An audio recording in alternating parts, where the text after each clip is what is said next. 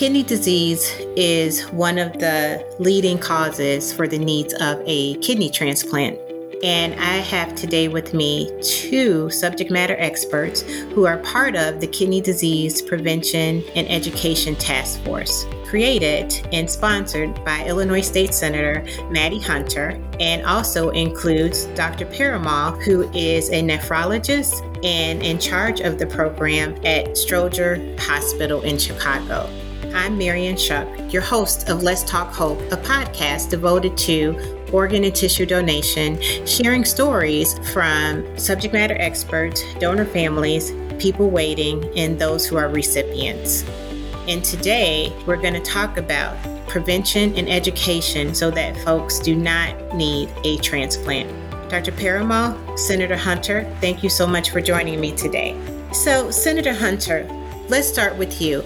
Can you help us understand the impetus behind the Kidney Disease Prevention and Education Task Force and why you sponsored it? Well, the organ and tissue donor is a life saving act of kindness.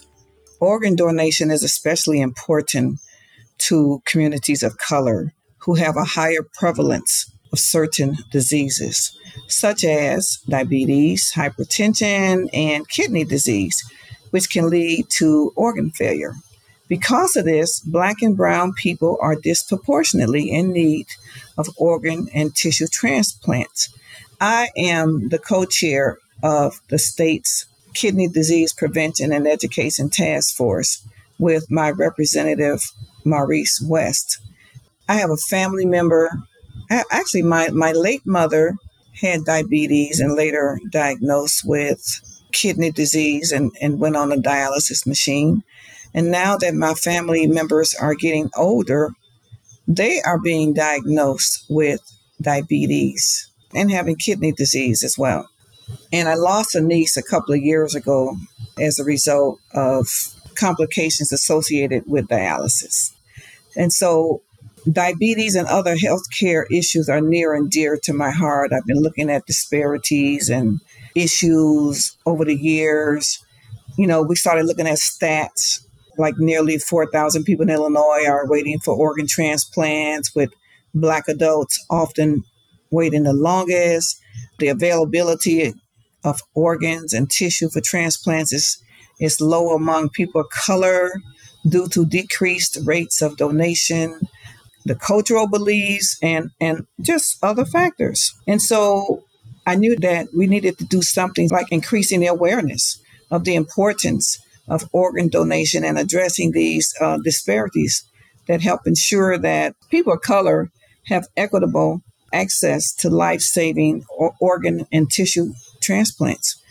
We just felt that we could accomplish these goals by going through an education and outreach effort. So I connected with several organizations that focuses on organ donor, gift of life, organization as well as the, the, Chicago chapter of the National Kidney Foundation. And we had numerous conversations and conversations and more conversations. And so my whole thing is promoting education and awareness through outreach efforts. And so Representative West and I have created the legislation. We had it passed. Governor signed it into law and we created a kidney disease prevention and education task force. It's made up of experts in the field, subject matter experts, and the purpose is developing strategies to raise community awareness of kidney disease. It also establishes initiatives to engage and educate clinical providers and the public. It creates early detection initiatives, which is very, very important, and also we uh, we discuss new ways to improve access to kidney care in the state of Illinois. And so we're working to accomplish this through educational workshops and seminars.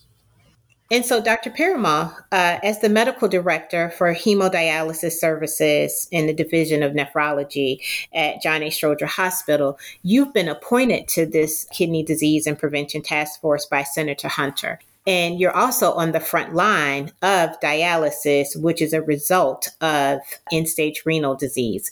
Can you help us understand why it's so important and help us understand a little bit about what a nephrologist does and why it's important to be a part of this task force with Senator Hunter? As a nephrologist, you know, I d- deal with patients who have kidney disease. Most of the time, they're unaware of their kidney disease. To start first, I, with my personal experience, I have two members in my family who had kidney disease and they were completely unaware of it. One was my niece who ended up having a transplant five years after his marriage. And my mother, who came to visit me from India, had a massive cardiac arrest and uh, I had to be on life support for five days. And then when we had the discussion about withdrawal of care, you know, my dad was so enthusiastic about organ donation. So kidney disease is very near and dear to me. As a nephrologist and a medical director for dialysis, we see patients who have no idea about their health come through emergency room and crash into dialysis and that changes not only their lives but all the lives of everyone who are connected with that patient. And that prompted us to really think about how can we start you know raising awareness and educating the population about the kidney disease. As we all know kidney disease is a silent killer. None develop symptoms at very early kidney disease. When they start developing symptoms of kidney disease almost often they are at very late stages and we are discussing about dialysis and transplantation. That's why i'm excited to be a member in this task force share my knowledge and work with the team to really develop strategies for education raise awareness and most importantly empower the population with the knowledge they need about the kidney disease. So we are not talking about prevention, we are only talking about really taking care of their kidney health. And Senator Hunter, you mentioned the task force.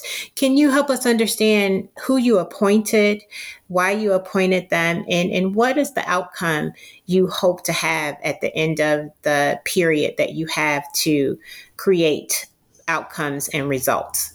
We created, based on the need, we created five subcommittees. We have a transplant subcommittee, which evaluates ways to expand workforce entry programming to include individuals who receive and donate kidneys, as well as working with dialysis centers, educational institutions, and organ donor programs. We have a dialysis subcommittee, an awareness and early detection subcommittee, and we have a health disparity, health equity subcommittee, and we have a donation committee.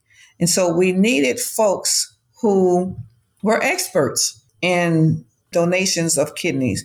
We needed experts who knew about dialysis. We needed experts focusing on awareness and early detection. And so we searched around, and many of these people were already known to the Chicago chapter of the National Kidney Foundation, as well as Gift of Hope and myself and the representative, we knew other people whom we could bring to the table. And so we, we identified experts to sit on these subcommittees as well as the task force in general. And that's how we got it done. Awesome. And Dr. Perumal, oftentimes people think of dialysis as a death sentence. They think of it as something that is going to drain the life out of them and there's not a lot of education and prevention to help people understand that dialysis is a bridge to a transplant. Can you speak to that and what you hope to accomplish with more education about dialysis and its role in leading to a life saving transplant? Yes, you're absolutely right. And that's often what I hear from our patients when we mention the word dialysis. It it seems like that's the end of their life, not only theirs, but all the family members as well. And I do agree with you. There's not been a much of the education about the different modalities of dialysis. Now, traditionally, in most of these patients, when they come through emergency room, they have emergent indications for dialysis they get a catheter placed and started on hemodialysis after that you know they are moved to a dialysis unit and there's not been much discussion about changing modalities even when they are started on hemodialysis. But lately, with the CMS uh, being more, you know, um, advocating about home dialysis programs, I'm sure that will change. And I also see uh, there has been multiple educational initiatives to discuss different modalities of dialysis with the patients. And also during our monthly rounds with hemodialysis patients, we start discussing about changing modalities if they want to move to home dialysis therapies. So i think there's increasing awareness about different modalities. More importantly i think there's more comfort level among the physicians to be able to explain these modalities to the patients and most importantly is access to the home dialysis programs as well you know when you look at the data from renal nephrology fellowships one of the things they noted that many of the fellows who graduated didn't have enough knowledge about home dialysis. And so when they are practicing in the community uh, and they are not inclined to discuss that because they themselves didn't have enough knowledge. But that's definitely changing. I think uh, CMS, in collaboration with the American Society of Nephrology, have broadened and uh, broad, increased the educational you know uh, opportunities for nephrology fellows to learn more about the home dialysis programs. There are also like tops classes available for patients to attend and understand the different modalities. So i think it is changing but again it's all about patient physician communication and conversation when they have you know kidney disease when their estimated kidney function is 20% or less this discussion needs to begin. If we wait too late then it becomes an emergency indication and often hemodialysis is the choice. So all of this needs to be started very early in the kidney clinic uh, not only the physician taking care of the patient, but also the entire kidney care team should be discussing with the patient and share the resources with the patient and the family so they are comfortable discussing dialysis and choosing the modality that will suit their lifestyle. And again, we have to be more proactive about discussing preemptive transplantation. So, traditionally, we always think about they all have to start dialysis and then, uh, you know, see them on dialysis for a year or two and then start discussing about transplant. That's not the case anymore. So, preemptive transplantation must be offered at the same time we offer dialysis to the patients. And you'll be surprised, you know, especially with this matched pair programs, even if they do not have someone that would be a good match, definitely they can reach out to centers to be enrolled in those you know match pair programs. So there are higher chances of them getting successful kidney transplant. So it's almost a change of a mindset a paradigm shift in how we offer these modalities to the patients and engage them and have them really involved in that discussion from day one and also engage the family as well because that's when you have a very successful outcome that is a very great segue. A question I have for both of you. One of the things that's important to note is that as we talk about transplantation, as we talk about education and prevention for communities, we know that communities of color uh, make up the majority of the people on the transplant waiting list for kidneys. And we often know that they don't often have access and education and information and resources as most other people will. One, because of myths and misconceptions that they believe, historical clinical trials on communities of color that have led to mistrust. Uh, Senator Hunter, I'll ask you this first. Why is it so important that we really get this information to communities of color? And not just the communities, but as Dr. Perumal mentioned, the families and the villages and the people that make up the community.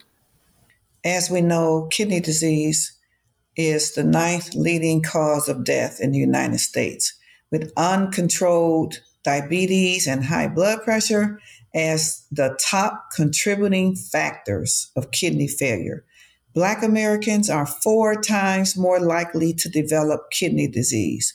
So we got to raise awareness by promoting early detection of chronic kidney disease and its risk involving diabetes and hypertension. And it can help prevent this disease from developing or progressing, especially in Chicago's Black and Brown communities. This largely preventable disease is claiming the lives of our neighbors simply due to lack of awareness and access to treatment. And so this task force is dedicated to raising public awareness and presenting solutions to reduce the prevalence of kidney disease and racial disparities, to diagnose so that no one has to watch their loved ones die from this disease. Thank you. And Dr. Perumal, you see a lot of people in your clinics. And could you tell us the percentage of people from communities of color that you see? And what are some ways that you try to reach out to, as you mentioned earlier, themselves, their families, um, to be able to give them these resources and help them understand the bridge between dialysis and transplants? So, you know, I work at Stroger Hospital, so I would say 95% of patients that we see are of color. Majority of them are African Americans and small percentage of them are Hispanics. So when I see a patient for the first time, you know, they're referred by their primary care physicians for kidney disease, I first listen to them about their lifestyle, their family, their work, just to get an understanding who is this person. Because what I do not want them to see is this is a patient with a kidney disease. The moment we start seeing them as patients with kidney disease, it almost makes a patient think that they are at the end of their journey and they have nothing to really look for in their life. So I really try to understand who is this patient, who is this patient in the family, and who is this patient in the community and I share with them everything about their risk factors, as uh, Senator was saying about their diabetes, blood pressure, and also look at the lifestyle. What else is being going on? I always believe every one of us is a microcosm of a macrocosm. So yes, we do have high risk diseases like diabetes and hypertension, but we also need to focus on where we live, where we work, what do we eat, how do we engage with the family who's the social circle. So i try to get most of the information about the patient and then share with them about the kidney disease facts that senator was talking about. I always tell them at the end of the first visit this is a partnership. It's not about physician telling the patient what to do. It is both of us working together to prevent the progression of the kidney disease and also to manage the other high risk diseases, often it's diabetes or hypertension. And then it becomes a partnership. Once we make the patient feel that they have a say in their care and they're actively involved, they're engaged, and their families engaged, I often find the outcomes much better than a patient who is not engaged in the healthcare. Great. One of the things that we talk about Gift of Hope so much is creating the circle of donation, creating a social norm so that people can have an understanding about prevention and creating a seamless culture and a positive culture from donation from the hospitals, the transplant centers to Gift of Hope. And one of the things that is really big for both of you is prevention. Senator Hunter, one from you, from your personal perspective about why prevention is so important. And then Dr. Perumal, if you could talk about prevention and are there ways to um, delay or reverse diabetes to prolong the need to get on dialysis. I think the prevention piece of this task force is so important. And, Senator, if you could just talk about that prevention is so important because we must learn, first of all, what is kidney disease? What is it? What does it do? How can I better take care of myself? When I was 10 years old, my mother was diagnosed with kidney disease, diabetes, and then it transformed into kidney disease. I was young, but as I grew up and started learning more and more about diabetes and kidney disease, I had to learn how to better take care of myself. I had to learn how to watch my diet in terms of what I put into my body. I had to learn how to eat nutritious meals. I had to stop eating so much, so many sugary, putting any kind of sugar in my body, whether it's drinks or candy or, or whatever. I just had to learn how to, I had to learn how to get a physical exam as well as everyone else in my family, a physical exam, exam every single year to check our blood sugar level. I didn't know. I was a kid at that time. I didn't know anything about it. But because of what, what I saw my mother go through for 20 something years, I had to learn how to take care of her. And I had to also learn how to take care of myself and my other siblings. Prevention is so important that I don't see how we can live without prevention. And I know that we as legislators are not spending or appropriating enough dollars to go towards prevention. Everyone wants to spend more dollars on treatment. But darn it, if we spend more monies on prevention on the front end, we want to deal with this back end treatment stuff. You know what I mean? I absolutely know what you mean. And just imagine if you knew as a 10 year old or a 15 year old what you know now. People always say to me, when I started working at Gift of Hope, it was 14 years ago, and my daughter was 10. And I had the conversation with her because uh, she would have been the legal next to kin for my husband and myself. And so to not have an 10 year old understand what organ and tissue donation was and understood, God, you know, willing, we wouldn't have to make that choice, you know, until she was an adult, but we had made the choice already. But to really, I think, inform everybody in our village is so important. And so I thank you, you know, just for sharing that personal story with us. Dr. Perumal, prevention. As um, Senator was saying, really the education needs to start at a very young age because kidney disease is a very slowly progressive disease.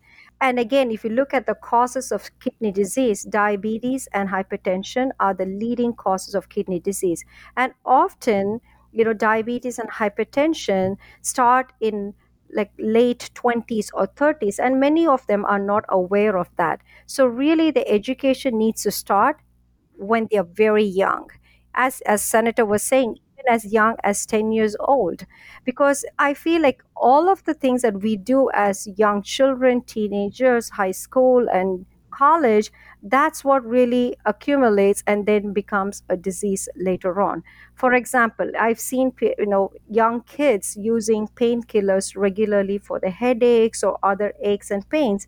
And not many know that these painkillers if taken frequently for many years can lead to kidney disease as Senator was pointing out, taking sugary drinks that can also lead to diabetes and hypertension, eating salty foods that can definitely lead to hypertension. So the education it's not so much only focused on patients who you know come to the clinics it really needs to be a community wide education about kidney health things that we can do to avoid developing kidney disease at later li- later stages in their life. So i think it's we have to look at the education as what can we do at the school level? What can we do at the uh, college level?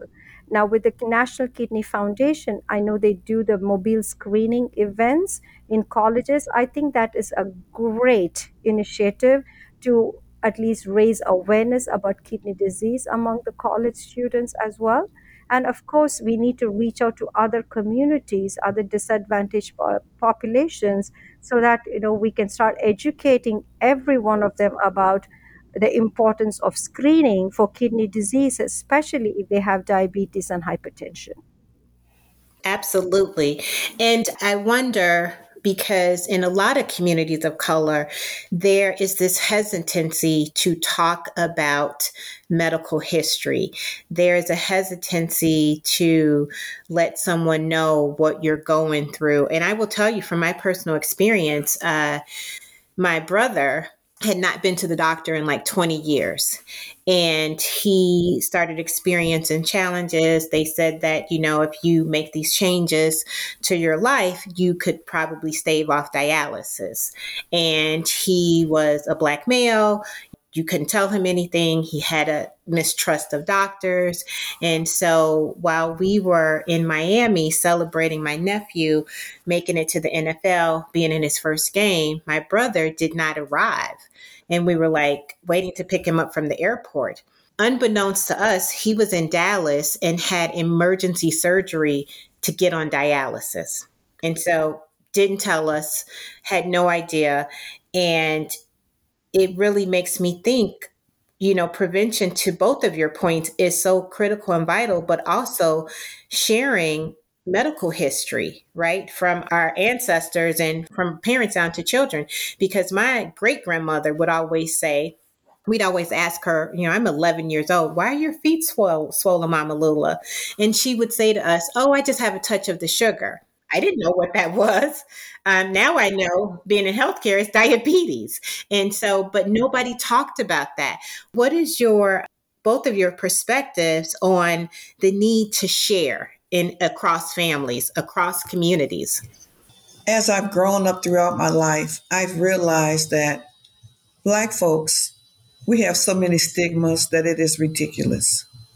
It is ridiculous to the point where we consider these kinds of sharing information as something secret, something that only the family should know about. And then sometimes they don't want some family members to know what's going on with them, you know? And so we know our bodies better than anybody. We know when we normally didn't have a headache, but now we're having headaches. Now we didn't have jitteries, a jittery feeling. Now we're having jittery feelings. And so we need to share this information and stop saying that this is secret, that we don't want nobody outside the family to know what's going on with it. How can the doctors help you diagnose what is going on with you if you don't tell them what is going on? They want to help you, just like the doctor indicated. She wants to know about the person, the person, the individual. That means that if she wants to know about the individual, you must share personal information with her so that she can better care for you and better serve you and better save your life. And we need to just get over all of these stigmas. You know, that's why we, we have to spend so much more time with educating our people.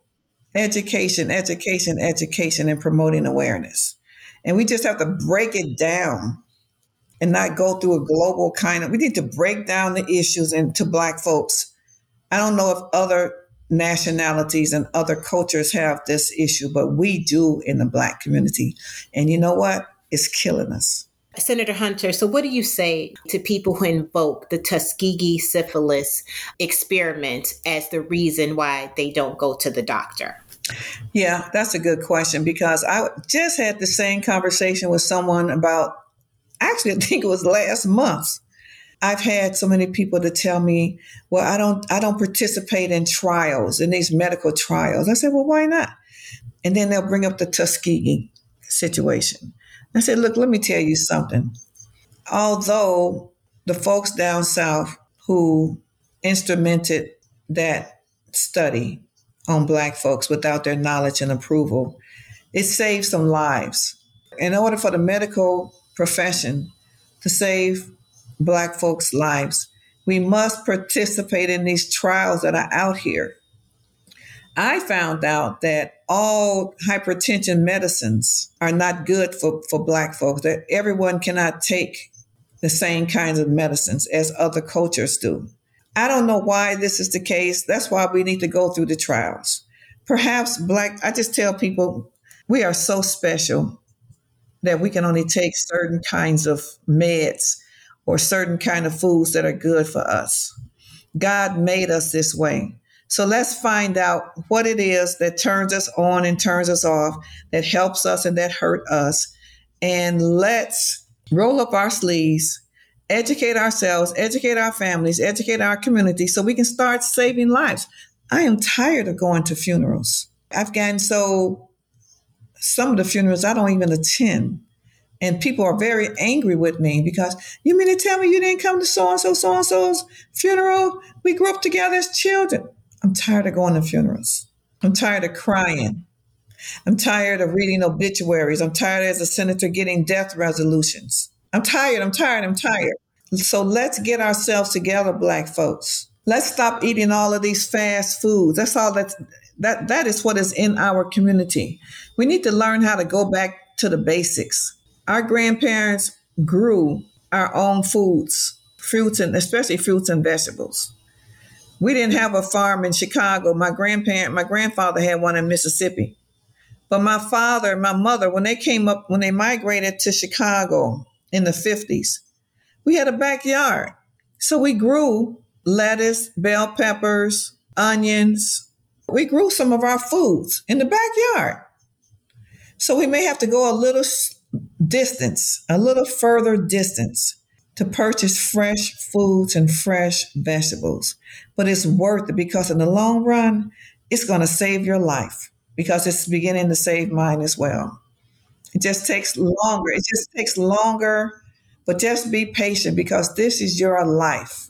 Absolutely. And Dr. Perumal, what would you say to people who continue to have medical mistrust? What do you say to people who continue, as Dr. Hunter said, to be secretive about their health care and their medical history? And how can we overcome that for people and help them understand the innovations in healthcare and in medical innovations? So I'm going to share what, uh, my experience when I came to this country and started my residency at Stroger Hospital. I remember he was a 70 year old African American man who had been followed by previous doctors. He entered the clinic room and said, uh, "You know, where's the doctor?" So I was just like about a month. Uh, you know, came from India, and he saw me. You know, you can be a doctor. Where is my doctor?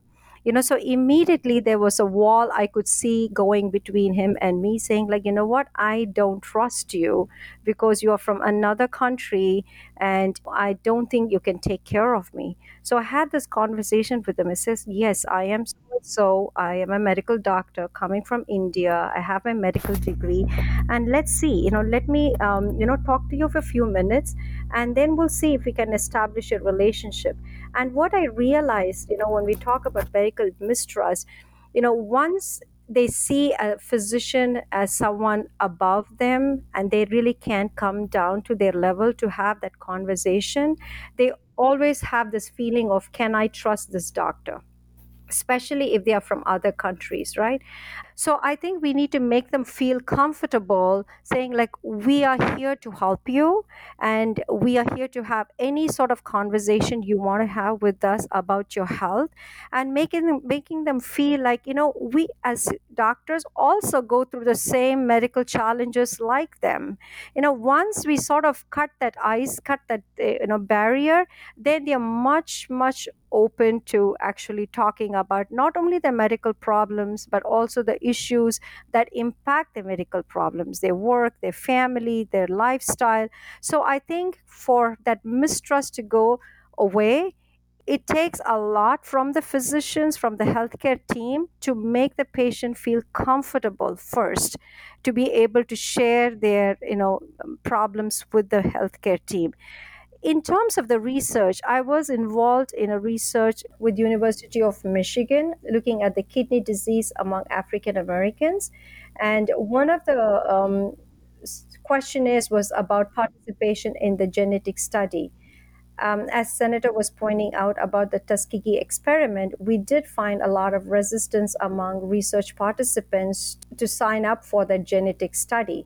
And the reason being they did not understand what this testing is about and how those results will be used you know, for their health care, for insurance purposes. And what we found is if the research coordinator and the principal investigator, often it's a physician, sat with the patient, explained to them what the study is about and how these results will be used to help them actually take care of their diseases better, uh, have access to medications, then they were more interested in participating in that study. So I think it's the most important thing is really, you know, that physician patient conversation and ongoing engagement with the patient and the family is probably the best way to really alleviate this medical mistrust. I want to thank you both so much for being here. This has been such an informative conversation about one, the task force, but two, ways that you guys are going to be instrumental in really creating outcomes to help in prevention and education for communities, not just communities of color, but communities all over, but really with an emphasis to help communities of color through prevention and education, but also being able to link it to the different donation partners with transplants so people can really begin to advocate for themselves. And I think that's what's really important through your task force. I'd like you guys to each sort of sum up what you think your work is going to be like over the next course of the time you have. And then I'd also like you to come back and really tell us what the outcome was from all of your donation subcommittees and help people understand because oftentimes people say, oh, things happen, but we never really know what happened or they never tell us the results. I think your information is so critical that we want to have you come back and tell people what the outcome and the results are. Well, thank you so much for giving us an opportunity to be here today. I just think that we are going to be extremely busy the next year or so promoting education, putting all different kinds of outreach efforts in place, promoting awareness and making folks aware of what's going on out here with our bodies and food, deserts and and we just just have a lot of work to do but i'm ready. I'm ready to roll up my sleeves and get to going so that i know we must accomplish tremendous goals because we have to answer to you by coming back and letting the people know what our accomplishments has been. And it has to be a tremendous accomplishment. We cannot fail on this matter because if we fail our community and our neighbors and our family fail Yes, you know, I'm extremely grateful for this task because I think it's such a you know important uh, you know initiative that we need, especially in Illinois. Um, as we you know discussed in detail about the disproportionate uh, number of African Americans and Hispanics with kidney disease, um, I'm super excited to think about different ways to educate, to raise awareness in the community and I'm very interested in looking at uh, different strategies, opportunities uh, to start really talking about this as early as high school, you know, because I feel, you know, I feel it's so important to engage the children and young adults in this discussion. Uh, I'm looking forward to working with all the task force members, you know, to come up with uh, different strategies, not only at the community level, but also at the care level to educate our primary care physicians for screening kidney for kidney diseases at very early stages and also to ensure appropriate timely referrals to the nephrologist uh, to prevent progression of the kidney disease. I'm looking forward uh, to working with the team, and I'm sure we will be able to achieve great heights, you know, working together as a team. Well, I'm very excited as well, and I should give full disclosure that Senator Hunter did appoint me to the task force, and I'm excited to bring the resources that Gift of Hope has to being able to support both of you and the task force in terms of creating a positive culture for prevention education uh, on kidney disease. Thank you so much for being my guest. Thanks for listening to Let's Talk Hope a podcast devoted to sharing stories and turning tragedies into triumphs. We encourage you to start the conversation about organ and tissue donation with your loved ones today, and please make your wishes known. You can register to become a donor at giftofhope.org. And if you like what you've heard today, we hope that you'll listen again wherever you subscribe to podcasts. Let's Talk Hope was produced by Rivet, and if you'd like to hear more great podcasts, please visit rivet360.com.